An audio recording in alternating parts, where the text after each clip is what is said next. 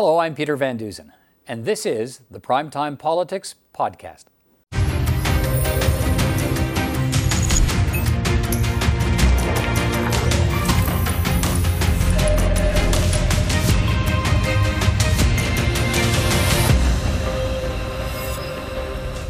On our program tonight, the death toll continues to rise from the coronavirus in China as the Canadian government looks at options to evacuate 126 Canadians who want to leave that country but need the government's help. The parliamentary budget officer says the government's new tax cut will cost $2.5 billion more in lost revenue than forecast and warns the biggest tax relief won't go to lower income Canadians. The British government is giving Huawei limited access to its 5G network. How could that decision affect Canada's pending decision on whether to allow Huawei to take part in this country's new high speed mobile network?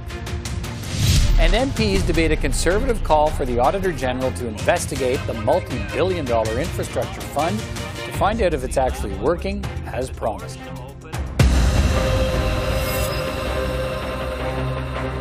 But we begin tonight with the latest developments in the new coronavirus outbreak in China and the few cases here in Canada and what Canadians need to know. There's been another presumptive Canadian case, this time in British Columbia. That's along with two confirmed cases in the province of Ontario. A number of other cases are being investigated as well. The federal cabinet was briefed today by Canada's top public health officials overseeing the safety measures being taken in this country. In China, the death toll has now risen to more than 100 and is spreading outside of Hubei province, where the new coronavirus was first detected last month. The United States and other countries, including France and Japan, they're planning to airlift their citizens from the affected cities in China. And the Canadian government announced today it is exploring its options for trying to get 126 Canadians uh, out of China who've made it clear they want to leave the country. Here are Canada's Minister of Health and Canada's Minister of Foreign Affairs speaking to reporters with an update on Parliament Hill this afternoon. The latest number that I have, because I think Canadians watching us should understand it's a dynamic situation. Um, we encourage Canadians to register on the website because that's the best way for us to uh, inform them as quickly as possible about recent developments. So, what we have now, of the 250 Canadians who have registered, 126 have uh, signify their wish for assisted repatriation. Uh, because it's the middle of the night, we're trying to contact everyone to assess their each individual needs. We're looking also at options with different nations. As you know, different nations are looking at how they can repatriate these people back to their countries. Uh, that's the consultation we're doing right now. We're looking at all options to provide the best consular service we can. Uh, and we will come back to you as soon as I have more details because you appreciate we just finished cabinet, we had that. I need to go back, make sure that I have the latest information so that we can come back to you in due course. Are you talking about sending a plane or hitching rides? 26. I mean, are these people that are in quarantine type areas, or are they can't get out of the cities, or is it because they are sick that they're reaching out to you? So maybe I can take that uh, that uh, question. Uh, quite frankly, we don't know yet what the situation of those individuals are. As Minister Champagne has indicated, that's part of the process to reach into uh, uh, to, to, speak with the individuals to find out what kinds of situations they're in, what their needs are, and uh, you know, and assess and assess from that space what kinds of help we could provide. I will also say that part of the risk to travel to that area is not necessarily about contracting the coronavirus, but really, quite frankly, the strict quarantine the, the entire region is under. So, for example, uh, people that are visiting to that region or traveling in that region may be having a hard time accessing supplies that they need. They may be having a hard time getting around the community. They may be having a hard time moving from one region to another. Uh, they may have family in other areas that are isolated. So, this is the work that he will be doing with his team to assess exactly what kinds of supports the Canadians that are reaching out to us need. But when you talk about repatriating people who say they want to be repatriated, are you talking about sending a plane? Or are you talking about charters, getting them on, say, a British plane or an American plane? I would what say, are we talking yeah, about? exactly. All options that you said are on the table. We're just looking at the most efficient way and talking to them first to understand. The minister was very clear. We need to understand their medical condition, their specific wishes, but in order for us to have a tailored response to the Canadians which are there, which are seeking assistance, we do need to talk to them, assess their condition, and on the basis of that information, we will tailor our response in accordance with the But if a Canadian wants to come Mr. home, you are saying you will get them home. What I'm saying at this stage is that every Canadian which has reached out to us for consular assistance will receive it. The way we will deliver the assistance obviously is going to depend on the options that we're looking at. We're looking, like I said, with different countries. We're also talking to the Chinese government, obviously. So uh, we will be doing whatever we need to uh, offer the best consular service we can. But it's a very dynamic situation. I wish I could answer all your questions, but before I can answer your question, we need to talk to them. We need to figure out all the options, the best option, and then we'll come back Mais to je pense you. que la question, Champagne, je pense, je pense que la question, M. Champagne, c'est Mme Hajdu dit, dit euh, il faut évaluer la condition de ces gens-là, voir s'il y en a qui sont malades. Je pense que la question, c'est s'il y en a qui sont malades, est-ce qu'on les rapatrie ou pas? Ça va faire partie des, discussions. Évidemment, on va discuter avec les experts, avec euh, la ministre Haïdou pour voir, comme je vous dis, la première étape, et c'est dans le milieu de la nuit. C'est pour ça que les gens qui nous regardent à la maison doivent comprendre. Il y a des informations qu'on a, mais il y a des informations qu'on doit obtenir, évidemment, de ces gens-là pour être capable d'analyser quelle est la meilleure façon qu'on peut les aider. C'est exactement ce qu'on est en train de faire. vous ramenez tout le monde qui le demande? Bien, écoutez, on verra. Je ne peux pas spéculer à date sur la meilleure façon. Ce que je vous dis, c'est que sur 126 personnes qui ont demandé d'avoir de l'assistance, évidemment, il y a des cas qui sont différents les uns des autres. On est en train de répertorier, évidemment, ce que les gens nous demandent. On est en train de regarder toutes les options qui ont été proposées, parler avec les autorités chinoises pour obtenir les autorisations qu'on a besoin. Et ensuite de ça, on sera capable de vous dire exactement le plan qu'on mettra en place pour assister les Canadiens. The question around uh, what happens when they come back to Canada, those are exactly the details that our departments are working on together. We are, uh, this is a utmost priority for me is to make sure that we're protecting the health and safety of Canadians, whether they're abroad or whether they're here. And so we're working right now with our officials to develop a plan, and that's why we'll come back to you as soon as we have that plan to give you the details. You know that I've been committing to you full transparency, and that is exactly what I'll continue to Can provide. But I'm not going to, at this point, speculate about what kinds of measures might be in place because we still need to assess uh, the needs of the, of the people that are in China and also uh, what capacity we have at a, at a, at a national level. Mr. About Champagne, what's the Canadian position on Donald Trump's About proposals for the Middle East? person in BC, I'll answer. you- Just give me a sec. We'll let, and I'll go to do, and then we're. Maybe uh, if we could finish the coronavirus, and then I will leave you, I've asked Minister a question. Champagne. It's not a question of going in an orderly fashion. I asked a question. Well, I You had a question about the It's coronavirus not, in British it's not my Columbia. topic here at the press gallery. Okay, maybe we can start with it. La Presse What can you tell us about uh, the coronavirus, that new case in British Columbia right now? Right. So, uh, first of all, I spoke with Minister Dix uh, earlier, my counterpart uh, in British Columbia, and reviewed the case with him. Uh, it, it, the case is similar to Ontario in that the person traveled uh, from Wuhan. He had uh, no symptoms. When he arrived home, he began to feel ill, and he reached out to his healthcare provider. But given that he had undergone all of the information at the airport and knew what to do, he also advised his healthcare provider that he had recently visited Wuhan, which allowed the infectious disease protocol to be placed uh, in the clinic that he visited. And now he's under isolation and, uh, and, and, and being observed for uh, further worsening of his condition. Um, the lab, uh, the national lab, has not confirmed the, the case uh, yet, but we are very confident in BC's And do you know Why yet if in do you know yet if they were, if he was on the same flight as the people who were in Toronto, or is it completely different flights? My understanding, it's a different flight. I will, uh, I will also say, uh, to answer the question about quarantine and isolation, I, I spoke about this earlier, but I do want to be very clear that quarantine is only appropriate when people are asymptomatic, and right now there is no evidence that this disease is spread when people do not have symptoms. So isolation is a situation that occurs when people have the symptoms, and he is isolated. Well, let's follow up on the Canadian government's response to the coronavirus outbreak. From the foyer of the House tonight, I'm joined by Darren Fisher, the Parliamentary Secretary to the Minister of Health.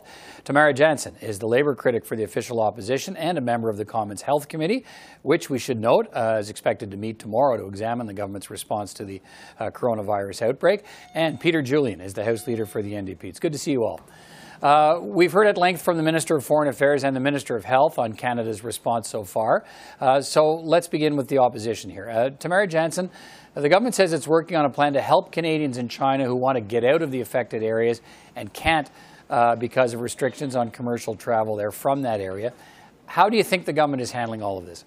Well, I think we're very concerned that uh, there's there's not a lot of communication going on. Uh, I have constituents in my riding. Their daughter is uh, in Wuhan with her husband and son. She's eight months pregnant.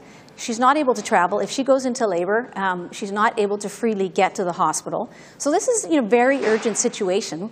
And um, after question period, I actually ran home, back to the office to call her mom and see, you know, have you heard from anyone? And she says she hasn't heard anything. So um, I, I, did a little piece with uh, those constituents.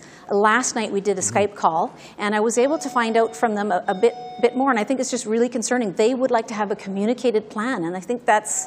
It, it's going too slow. We're dragging our feet. So let's uh, delve into this a little bit because the, the, the government has said today that I think it's 245 Canadians have put themselves on uh, have registered uh, with the Canadian Consular Services in China, and 126 of those people have made it clear they want to get home. So, it, are your constituents, as far as you know, are they part of the 126 who said we want help to get back to Canada?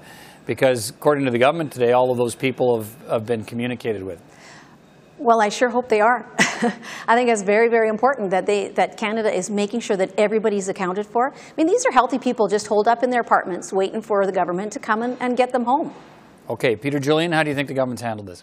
I think it's been uh, very slow. The government has not responded as quickly as it should have. I also have a constituent who is in the area in Wuhan. There has not been a, enough communication with them.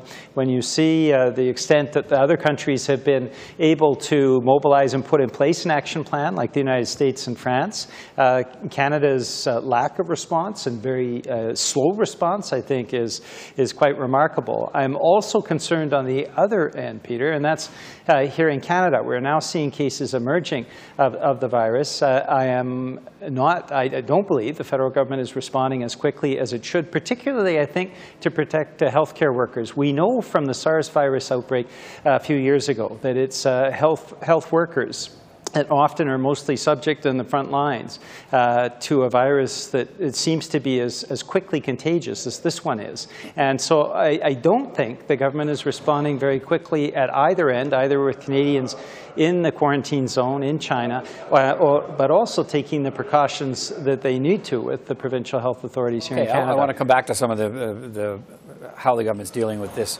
uh, on the ground in this country. But Mr. Fisher, let's stay with uh, what we heard today in terms of the government trying to mobilize uh, a plan to deal with the Canadians. Uh, so far, 126 of them have said they want help getting home. Um, what's your response to your two colleagues here who say you're not moving quickly enough? Well, as Minister Champagne said today, um, it's important that if you are a Canadian, you need to register with your consulate and you need to, we'll, we'll then take every precaution to ensure the absolute safety of all the Canadians in China. Right. What about the people who want to get home? Well, that, again, we need to have them reach out. They reach out, they register, and we'll take all those steps necessary to get them. Well, 120. The, the government said today, the, the, minister said today, 126 people have communicated yeah. to the government. They want help getting home. Yeah. What's the plan? I don't know what the plan is per se, but Minister Champagne has got this handled, and we are going to make sure we can get those Canadians home. All right, uh, Tamara Jansen, are you confident in that? That's a little bit shocking. I mean, this, this is extremely urgent, and we really need to get these people home. So to not have a plan yet after all these other countries have managed, I know my constituent said it feels like Canada is five days behind everybody else. So we've got to move forward, and we got to move fast. Do, do we acknowledge there are challenges there? I mean, there, absolutely. I mean, I mean, how do you, it's? Uh, I mean, commercial traffic I think has been shut down out of 18 airports in the in the affected areas. So, uh, how how easy is it to presumably this would have to be, a, I, I, I guess, a military flight of some kind. We'd have to get a plane in there, get approval from China to do that. Uh, how quickly can that happen?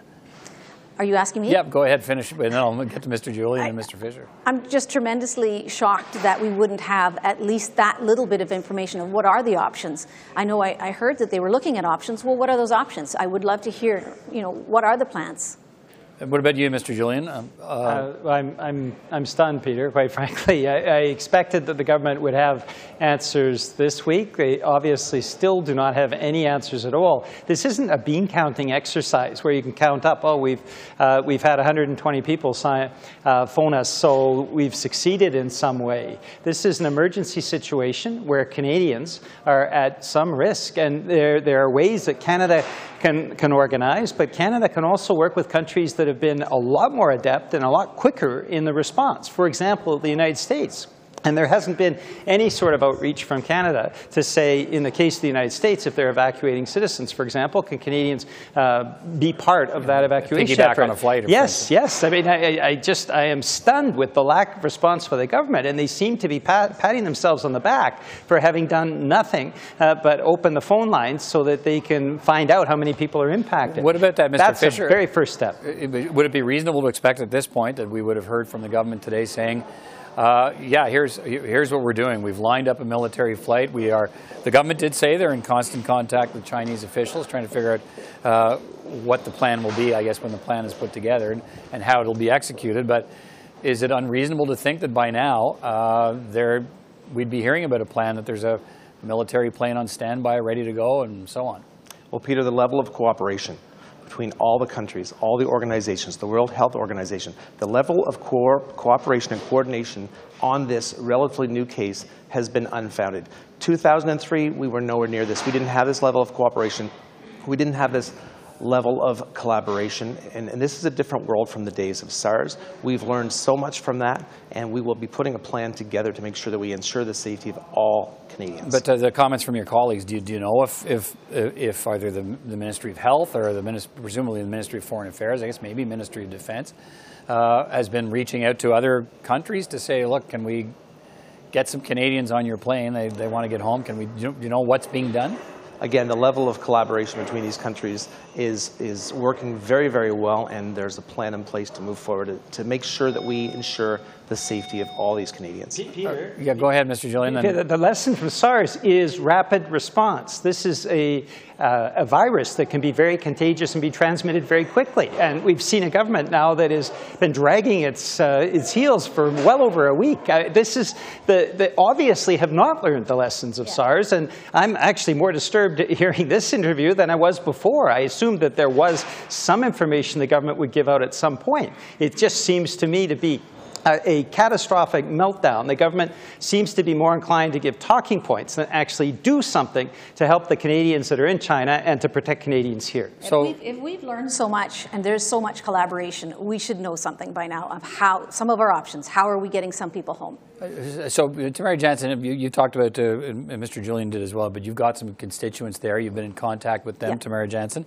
Uh, have you have you gone to the Minister of Foreign Affairs or the government side today to say, look, here's how to reach them, here's where they are, uh, they want your help? I'm going to have to do that right now. So as soon as we're done, I'm on my way. Okay, uh, let's talk about what's happening in this country then. And Tamara Jansen, let me let me stay with you. Uh, what concerns do you have about the screening process? I know that members of your party have raised uh, some of these questions about whether the government's doing an adequate job or public health officials are doing an adequate job at airports, for instance, of, of making sure people are properly screened. Well, I think we, we're not watching as people are coming off planes. I don't see people wiping down railings. I mean, we know what happens on cruise ships when we don't take care of these things. It's so important that we actually learn something from what happened last time and actually make changes. So, I mean, like I say, a simple thing like wiping down railings in the airport, like we have to move forward. Well, I mean, what, what, more should be done? As, as far as you know, do, do you think that every plane arriving at a Canadian airport from from a Chinese city that all, all those passengers ought to be taken through a separate screening system? I mean, at uh, the they very should all least, be checked, or at the very least, as they're walking through, the, we should be checking temperatures. It's a very simple technology. It's not that. Health minister said today that, that, that that's been proven that it's not not effective. That it, it, it doesn't necessarily tell you whether someone's sick. Uh, it's, it's more than nothing. All right, Mr. Julian, what about your views on, on this? I know you've talked about health workers. Uh, is there uh, more yes. that needs to be done with passengers arriving from China at Canadian airports? Uh, well, I, I, think it's making sure that all the healthcare facilities actually have, have what is required for rapid testing and making sure uh, that they can detect cases. We, we just heard uh, in, in, the area of the lower mainland a case of a, a, person who went into a healthcare facility in the lower mainland of British Columbia and was not diagnosed and was only diagnosed when he traveled back to Shanghai. And so uh, there, there is a big disconnect. We're certainly seeing this from the Ministry of Foreign Affairs. It's uh, devastating that there's absolutely no plan in place. But for the Minister of Health, I, I don't get a sense on the ground that they're taking any measures either. This isn't about talking points, Peter. This is about taking action and making sure that things are provided for and that we can have people that are symptomatic and yet not be diagnosed in, in a healthcare facility is, is very disturbing. And so these are the kinds of things. This should be treated uh, as an important, uh, important initiative right off the top, and the government should be on top of it. And instead, the government just seems to be putting out talking points. Okay. Mr. Fisher, uh, uh, will you be at the health committee meeting tomorrow? Yes. Okay. Yeah, 3:30 tomorrow are, afternoon. Are we likely to get some some more details? I think who's going to be at that meeting tomorrow in terms of uh, government officials and public health officials? I'm not sure who the government officials who are going to be there tomorrow. Um, the, today we had our, our first general pre-meeting of the health committee, and tomorrow will be the first official committee meeting. So I'm looking forward to that and getting the work started on this project. Oh, okay, and so is it is it, is there a good chance we'll have more answers about the government response tomorrow? I would say there'd be a very good, very good chance. Tamara Jansen, what do you who, do you know who's going to be there, and what do you want to ask of them? Well, I know I'm going to be there, and I'm going to be asking them how fast are we going to get our people out of there because it's very important that we get our healthy Canadians out of uh, this situation. Okay, uh, Mr. Julian, let me give a final word to you. If, if uh, you were, you were, your party was running things, uh, what would you be doing differently here? Uh, well, Don Davies, who's uh, our health critic and, of course, the senior member of the health committee, will be asking a lot of,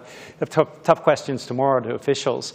Uh, but uh, you, you, need to treat this as an emergency and make sure that uh, the ministries are moving forward on an action plan, not just counting heads and saying, gee, we've accomplished something because we know now that 120 people are under threat. We should be doing something for those Canadians in China, and we should be taking precautions in Canada. And I, I right now, don't see either of those actions happening. All right. Thank you, all three of you, for your uh, time tonight. Uh, we'll continue to follow the story. Thank you. Thank you. Thanks.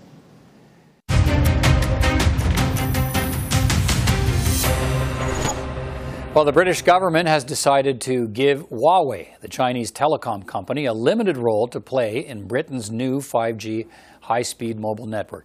British Prime Minister Boris Johnson rejected a U.S. pressure to ban Huawei in Great Britain. The U.S. is also pressuring Canada to ban the telecom giant from this country's 5G network. But so far, the Canadian government has made no decision on that. It is the uh, last of the Five Eyes intelligence sharing countries, Canada is, that is yet to decide on Huawei. In a moment, we'll hear from Canada's Minister of Public Safety on the British decision and from a cybersecurity expert. But first, a little background.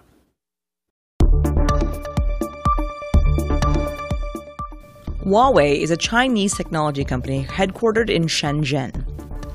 It is one of the world's biggest vendors of smartphones and provides wide-scale telecommunications equipment. They are currently in talks to provide Canada's new 5G cellular network. Many critics have taken issue with allowing Huawei into westernized cell networks, accusing it of being a front for the Chinese state. Huawei's telecommunications technology is one of the cheapest on the market as it uses fewer antennas to carry out cellular functions. This means that a higher amount of information can be transferred directly between consumers and a cellular network's core, creating a potential security risk for users' privacy. The core of cellular networks functions as the brain, or a central switchboard. It's the hub that routes messages and calls between cell towers, authenticates subscribers, transfers data between parties, and keeps track of usage. The UK has announced that Huawei will be allowed to be part of their 5G cell networks, but not allowed to be part of the network's security critical core. Canada remains undecided as it grapples with diplomatic and trade issues with China, but the US has banned the company, accusing it of spying for the Chinese government. Well, here's how Canada's Ministers of Public Safety and Innovation reacted to the British decision today to allow Huawei to build some parts of its high-speed mobile network and how that might affect Canada's long-awaited decision on Huawei. And we'll also hear reaction from the Conservatives as well. Like, are you uh, get, getting some pressure from the United States? is it playing at all? Well, engaging in our allies is to understand what approaches they are taking. So, of course, there's a political dimension to it from that perspective.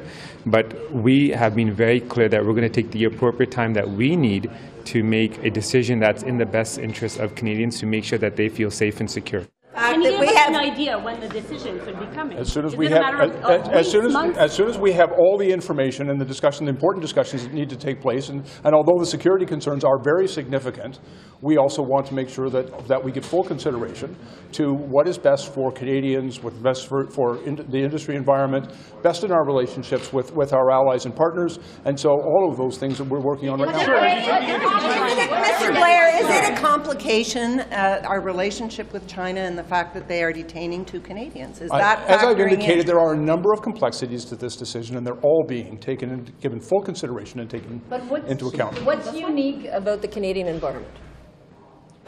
There are many things. I, I, Well, th- I like, we don't know. You tell us, you know them. Well, well, again, there's, there's important discussions taking place about what is, will be right for Canadians, and when that decision has been made, I'll be happy to share it with you.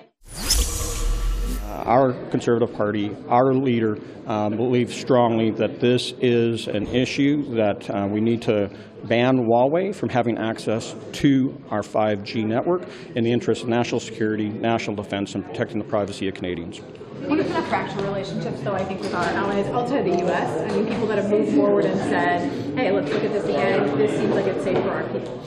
Well, at the same time, we've got Australia that has already banned it within the Five Eyes. Japan has already banned uh, Huawei as well. So uh, we don't have, uh, of course, as official opposition, all the information that, that the UK uh, seems to use to making their decision. But we do have to uh, have the government to, to uh, you know, pick up their game. They've been ragging the puck, and let's finally look at uh, how this is going to impact upon the Canadian relationship. Especially, we have a special relationship with the United States and responsibility in continental security.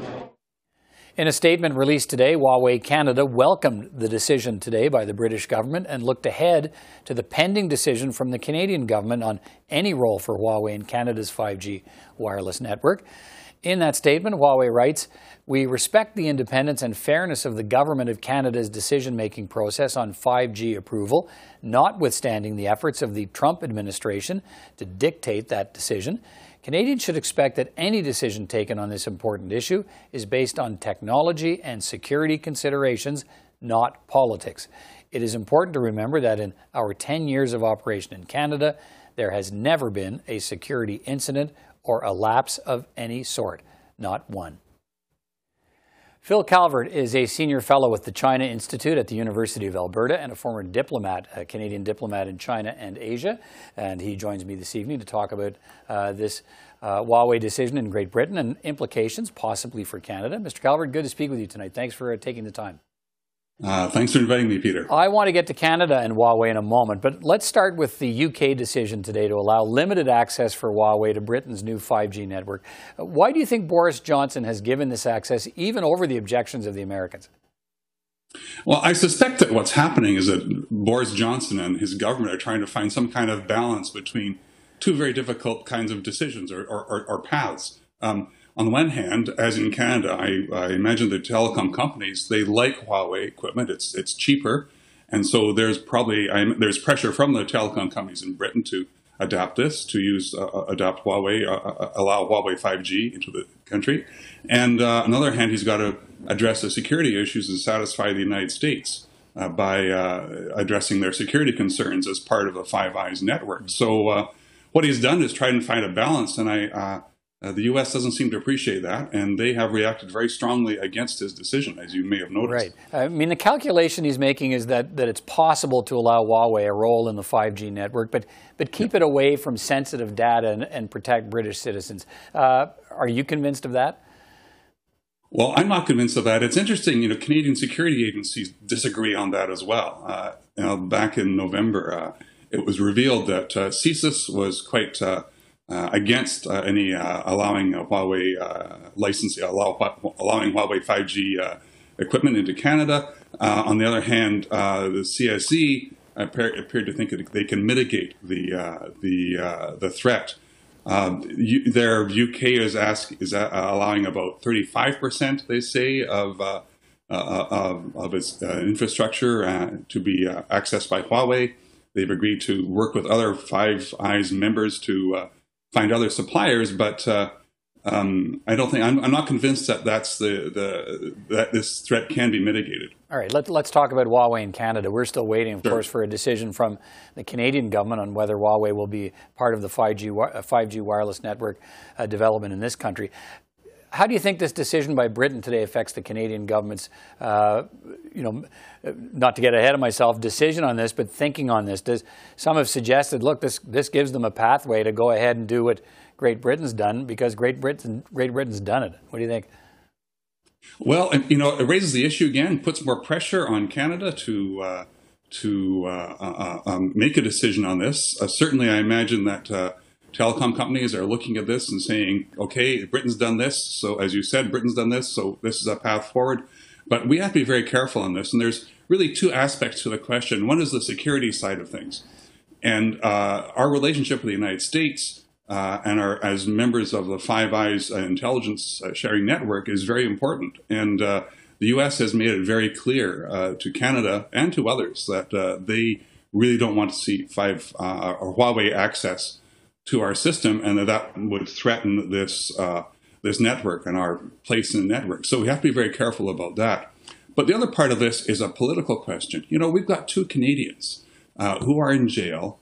Uh, uh, they were arbitrarily detained uh, unjustly in reaction to the extradition proceedings, legal extradition proceedings against uh, the Huawei's chief financial officer, Meng Wanzhou.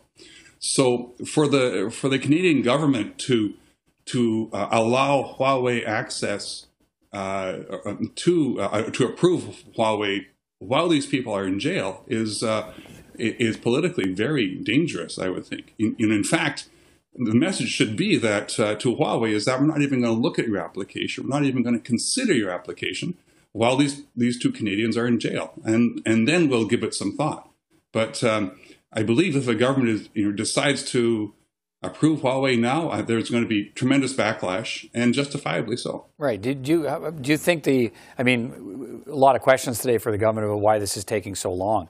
Uh, everybody else is making decisions on Huawei, and the Canadian government says it still needs to do more investigation, more research. Uh, do you think there's a direct link between the time it's taking to make this decision and the detention of those two Canadians in China?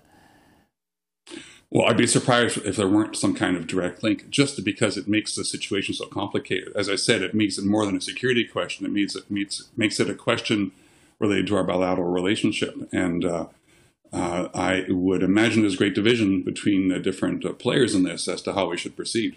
Yeah, I mean, it's hard to, it's, I mean, uh, you're the diplomat, but it seems to me it would be hard to hard not to think that this has come up in conversations with the Chinese. Sure. Uh, that you know, approving Huawei, uh, they've made it clear that the detention of Meng Wanzhou, the Huawei executive, is directly connected to the fate of those Canadians. Uh, wouldn't be unrealistic, would it, to think that uh, that the conversation around approving Huawei is part of that uh, discussion or negotiation too? Yeah, I don't know if China has sort of put that into the mix in terms of uh, getting release for the two Canadians, but uh, their focus has been on the release of Meng Wanzhou. And publicly, they claim, of course, that there's no connection, but but it's understood that there is, that this is a retaliatory action.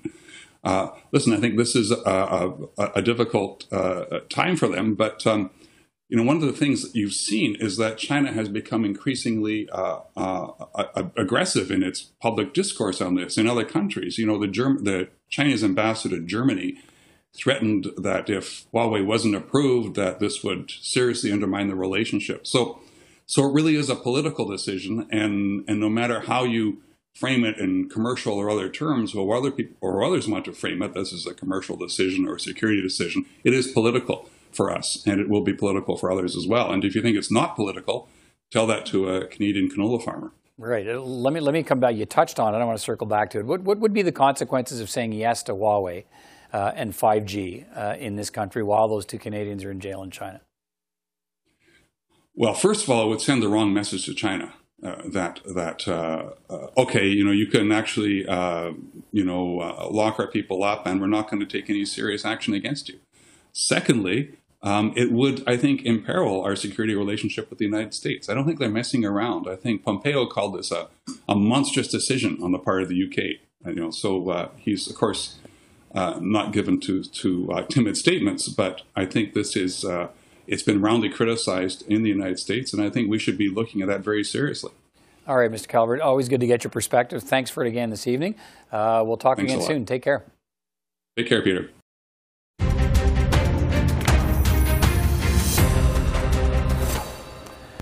Well, it was the first piece of legislation the Trudeau government tabled after being re-elected last fall, a tax cut for Canadians. But the parliamentary budget officer says it will end up costing the government $2.5 billion more in lost revenues than predicted. And higher income Canadians could end up benefiting more than lower income Canadians. The tax uh, reduction comes from increasing the basic personal exemption. Uh, every Canadian gets that on his or her income tax. And critics also say that giving up $7 billion in tax revenues could have paid for other things like a national universal pharmacare program. CPAC's Martin Stringer spoke with the parliamentary budget officer, Yves Giroux, about his latest report. Monsieur Giroux, let's start with the um, with the amounts. You have found a significantly more expensive program than the government had forecast. Yes, at maturity, we find that it's about $900 million more expensive. So it's close to $7 billion per year at maturity, $6.8, $6.9 billion. And that's five years out. So to get there, some people have suggested that that will be $2.5 billion more. Well, uh, if you add the differences each and every year between now and then, it adds up to a significantly higher amount, obviously. Is that a source of concern that the government got the figures so off? Uh, it could be a cause for concern, especially for a government that aims to meet the target it has set for itself in terms of deficit.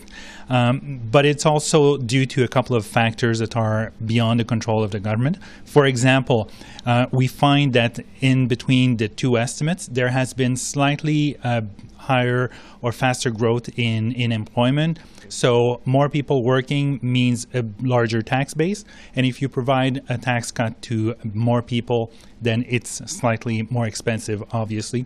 And there's also a technical issue. We have uh, since re- uh, received an updated version of the, the software and the tools we use to provide these estimates. So more refined estimates lead to, or more refined tools rather, leads to uh, more refined estimates. But there's also a difference arising from the difference between what we costed uh, today and the estimate we provided during the campaign, uh, it was slightly different parameters back then. I guess the big question, too, is if the government is going to forego about $7 billion a year in tax revenues, where's it going to go? Um, this is a broad based tax exemption mm-hmm. that applies to everyone. What income category is going to get the best, the most benefit? It looks as if it's upper middle class people. Uh, indeed, because it's uh, a tax uh, a tax cut that is a basic personal amount. In theory, it should apply to everybody, but it benefits mostly those that are middle income because they benefit uh, from from these tax exemptions, uh, due in good part to, uh, to the composition of families. For example, if you're middle income family with a stay-at-home spouse, then you can claim the dependent tax credit with the higher basic personal amount for that person. So, what's ta- what tax bracket are we looking at? What income bracket are we looking at? Uh, we're looking at around hundred thousand dollars, but uh, everybody who makes above fifteen thousand dollars will benefit from that. So we found that about nine hundred thousand people will be taken off the tax rolls and 21 million persons will uh, benefit from lower taxes as a result of that change. So this is benefiting a lot of people, 21 million people, mm-hmm. and 900,000 are, are going to be taken off the tax rolls. Exactly. But the biggest benefit is going to go to upper middle class earners. Yes, uh, and that's the eternal conundrum when you provide a tax cut.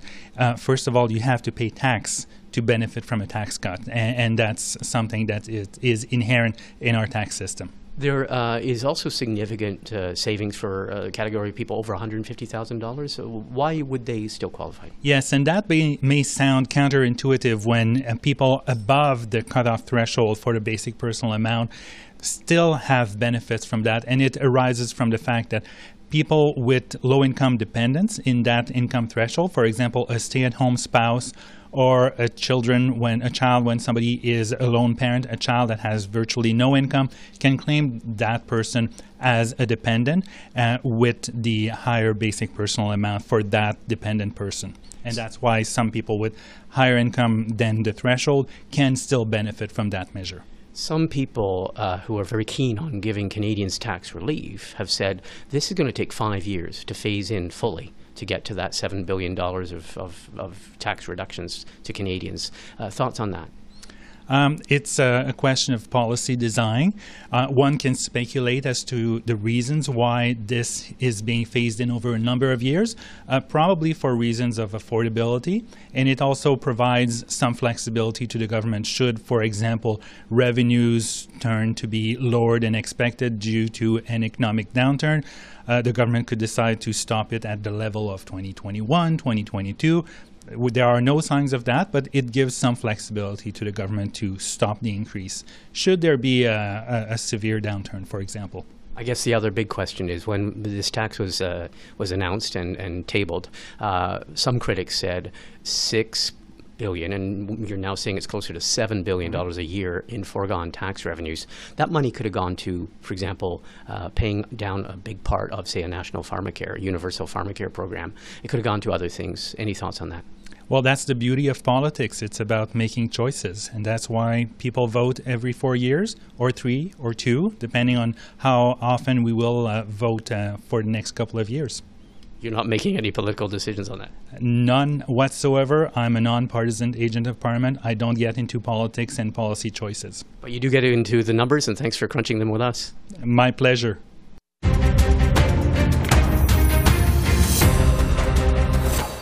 Well, the House of Commons spent most of the day today debating a Conservative motion to call in the Auditor General to investigate the federal government's massive infrastructure program known as the Investing in Canada Plan. The opposition parties are supporting the motion, and they have enough votes to force the investigation on the government.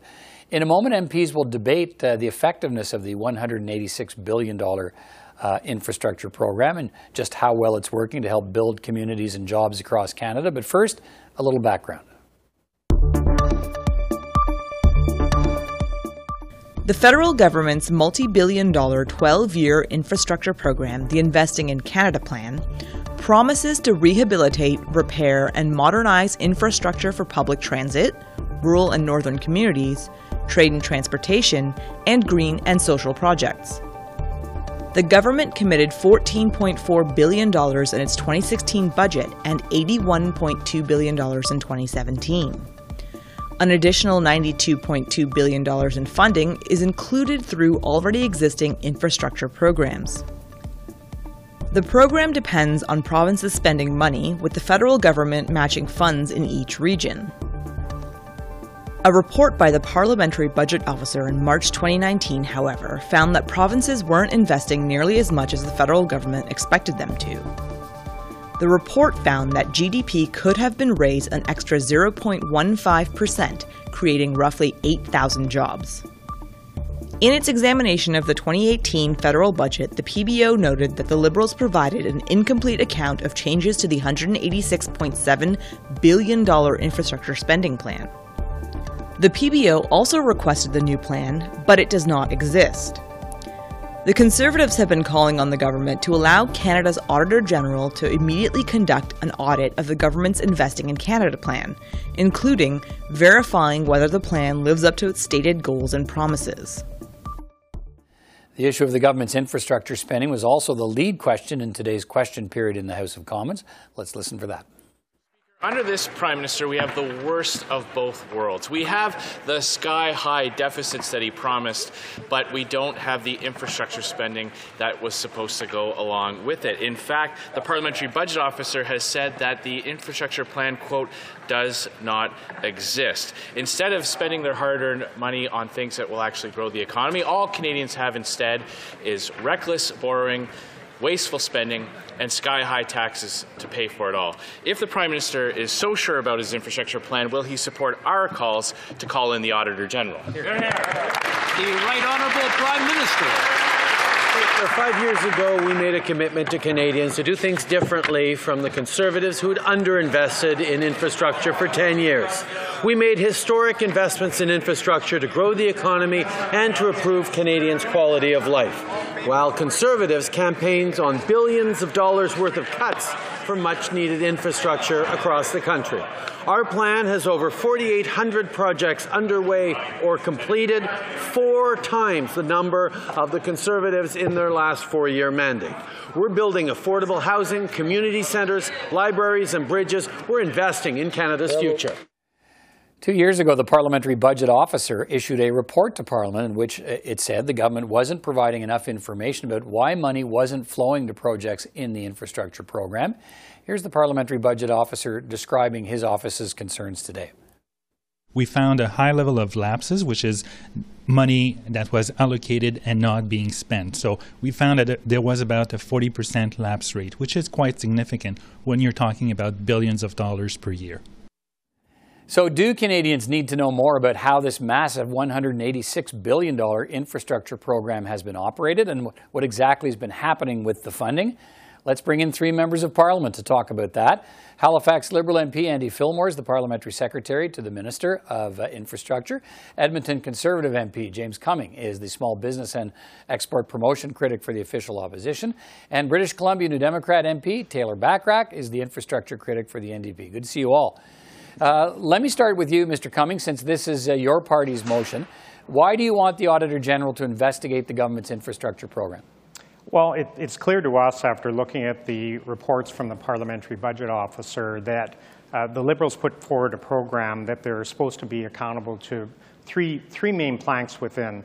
And, and it was that they would put out an infrastructure program that would um, increase economic activity, so an increase in GDP, uh, that it would increase productivity, um, and there'd also be some decrease in uh, greenhouse gas emissions. So the, the parliamentary budget officer has, has said that um, they, there's no outcomes, there's no accountability on those outcomes. The spending isn't what they said it would be, uh, it's come out a lot slower.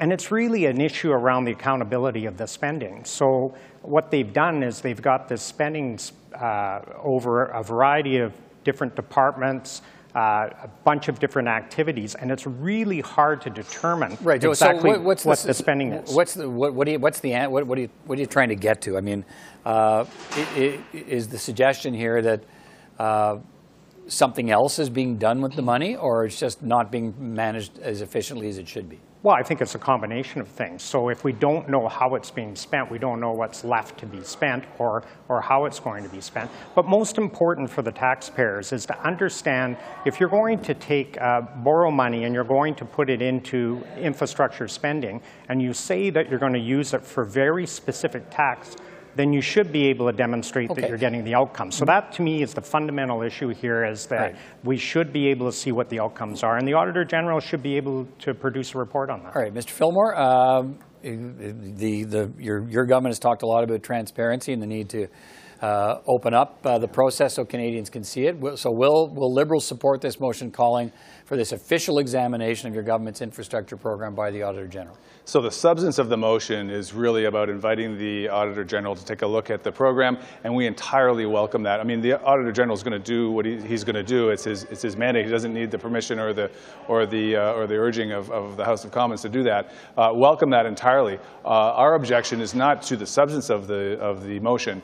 Uh, it's one of those little trapdoor motions. So in the preamble, it talks about uh, how in a, in a uh, March 2018 report from the PBO, there were found to be some shortcomings that didn't allow him to do his reporting. Uh, what the motion doesn't uh, reflect is that the uh, parliamentary budget officer then approached the party, said, here are the gaps, can you give us the information? We did. Uh, he then uh, released a, an August 2018 updated report uh, and said, this is exactly what I needed. Um, we can see now that the Liberal government is delivering on its historic plan uh, to, uh, to uh, improve infrastructure in communities, create jobs, grow the economy, and increase GDP. And all those things have, in fact, right, happened. But we, we just heard from the parliamentary budget officer. We talked to him again today. And here's what he told us. We just ran the clip for our audience here. We found a high number of lapses, which was money that was being allocated, but which was not being spent. We found that there was about a 40% lapse rate, which is quite significant when you're talking about billions of dollars a year. Uh, that's what he said.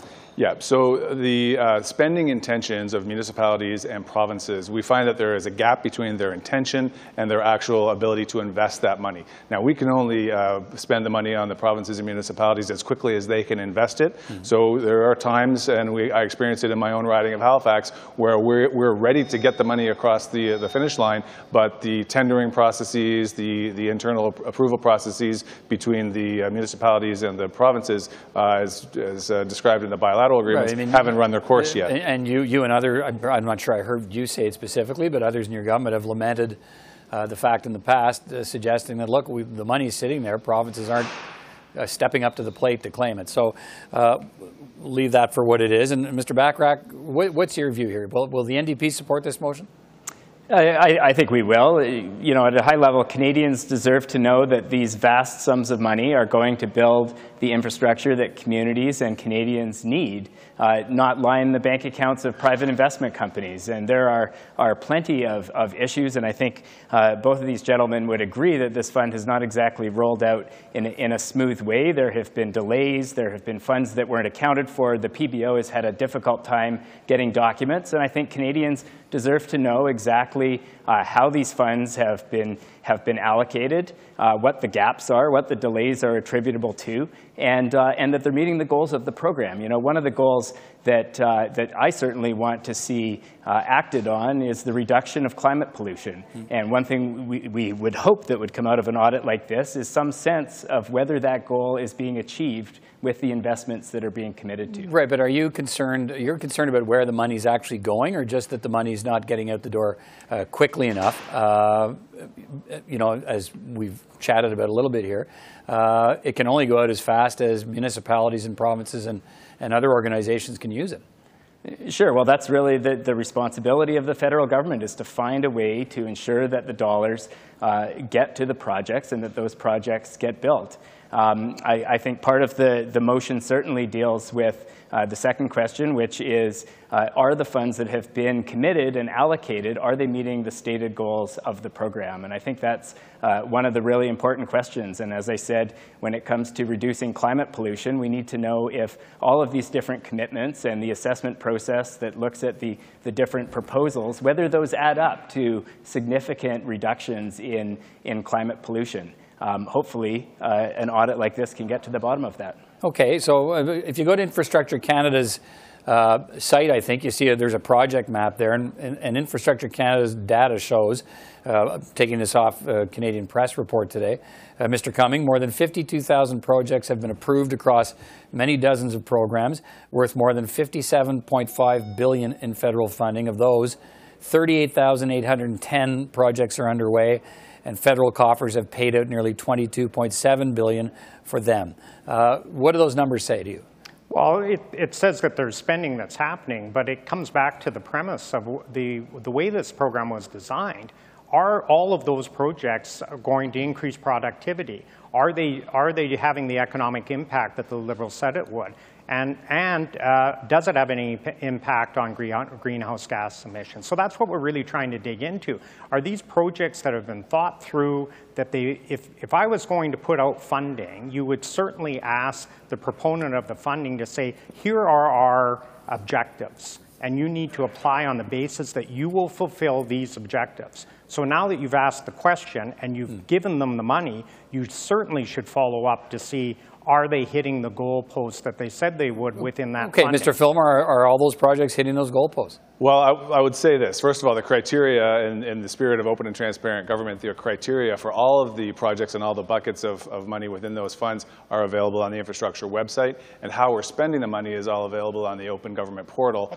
Uh, so the, uh, we have to make sure that the outcomes are being measured. If we can't measure the outcome of a project, then we need to think about that for sure, and better is always possible. Uh, but right now, we're having a tremendous impact on Canadian communities. Peter, look, there has not been a, a plan to invest in communities in North America since Franklin Delano Roosevelt and the New Deal of more than 80 years ago. This is extremely complex, ambitious, change-making work, and we are working hard to get it right. okay, two, two, two things for you. Let me come back. So based on, let me just circle back to the first question I asked you about supporting this motion. So I gather because of the preamble, you won't support it, but it sounds like the opposition parties will. So this will happen if the opposition parties agree to have the Auditor General look into this, correct?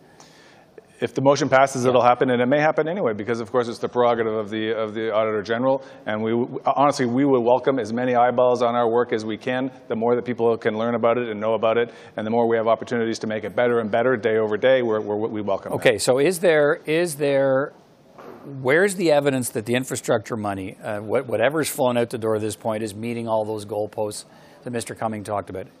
Is there something you can point us to that says, look, go here, you'll see how we've, we, this is what, the, these are the three pillars of the program when it was launched. Here's how it's meeting all those pillars. So in May of 2019, after the program had been up for a few years, the Infrastructure Canada released a, an update report showing the progress toward goals and also on how we're spending that money and how much of it remains and how much of it has gone out the door. I expect that to be a, a regular occurrence, those update reports, and that kind of thing will keep on going. So that's one way we can measure and right, see. But at impact. 186 billion, would, would you welcome an outside uh, investigation as done would be done by the Auditor General. I know he, he can do it if he wants to do it. Uh, you've pointed that out.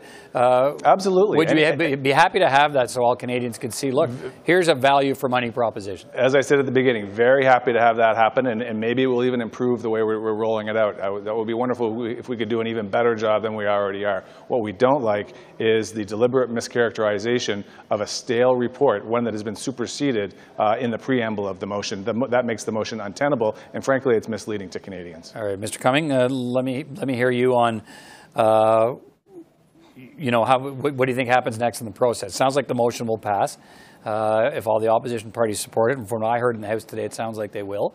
Um, then what? Well, it, it's interesting to say that this is all about transparency. So if it was about transparency, then we wouldn't have reports from the parliamentary budget officer that are, that are critical of the transparency of this government on their outcomes. So it really had no choice but to look to a motion to get the Auditor in General involved. So I suspect it will pass and that hopefully within a year from now that we'll see a report and we'll be able to dig in to see is this an efficient use of taxpayers' dollars? Are we getting the outcomes that we're supposed to get? And, and, and hold uh, this government to account. That's what we're here to do. All right, Mr. Bachrach, let me give you a final uh, final comment here. Yeah, so it's tremendously complex, and in many ways, we only have one chance to do this right as a country. This is, a, a, like I said, a vast uh, sum of financial resources, and we need to ensure that it's building the infrastructure uh, that we need, that communities across the country need, and that it's meeting the stated goals of the program. And I think having an independent view of the efficiency and the efficacy of the program is really important. And, and to my read, that's what this, this motion and hopefully the audit that it, it results in will create. All right, gentlemen, thank you all for your time tonight. Uh, we'll follow the very much. story and we'll uh, uh, update it uh, as warranted. Thank you. Thank, you. That's all for another edition of Primetime Politics on CPAC, the cable public affairs channel. I'm Peter Van Dusen. Thanks for watching. See you next time.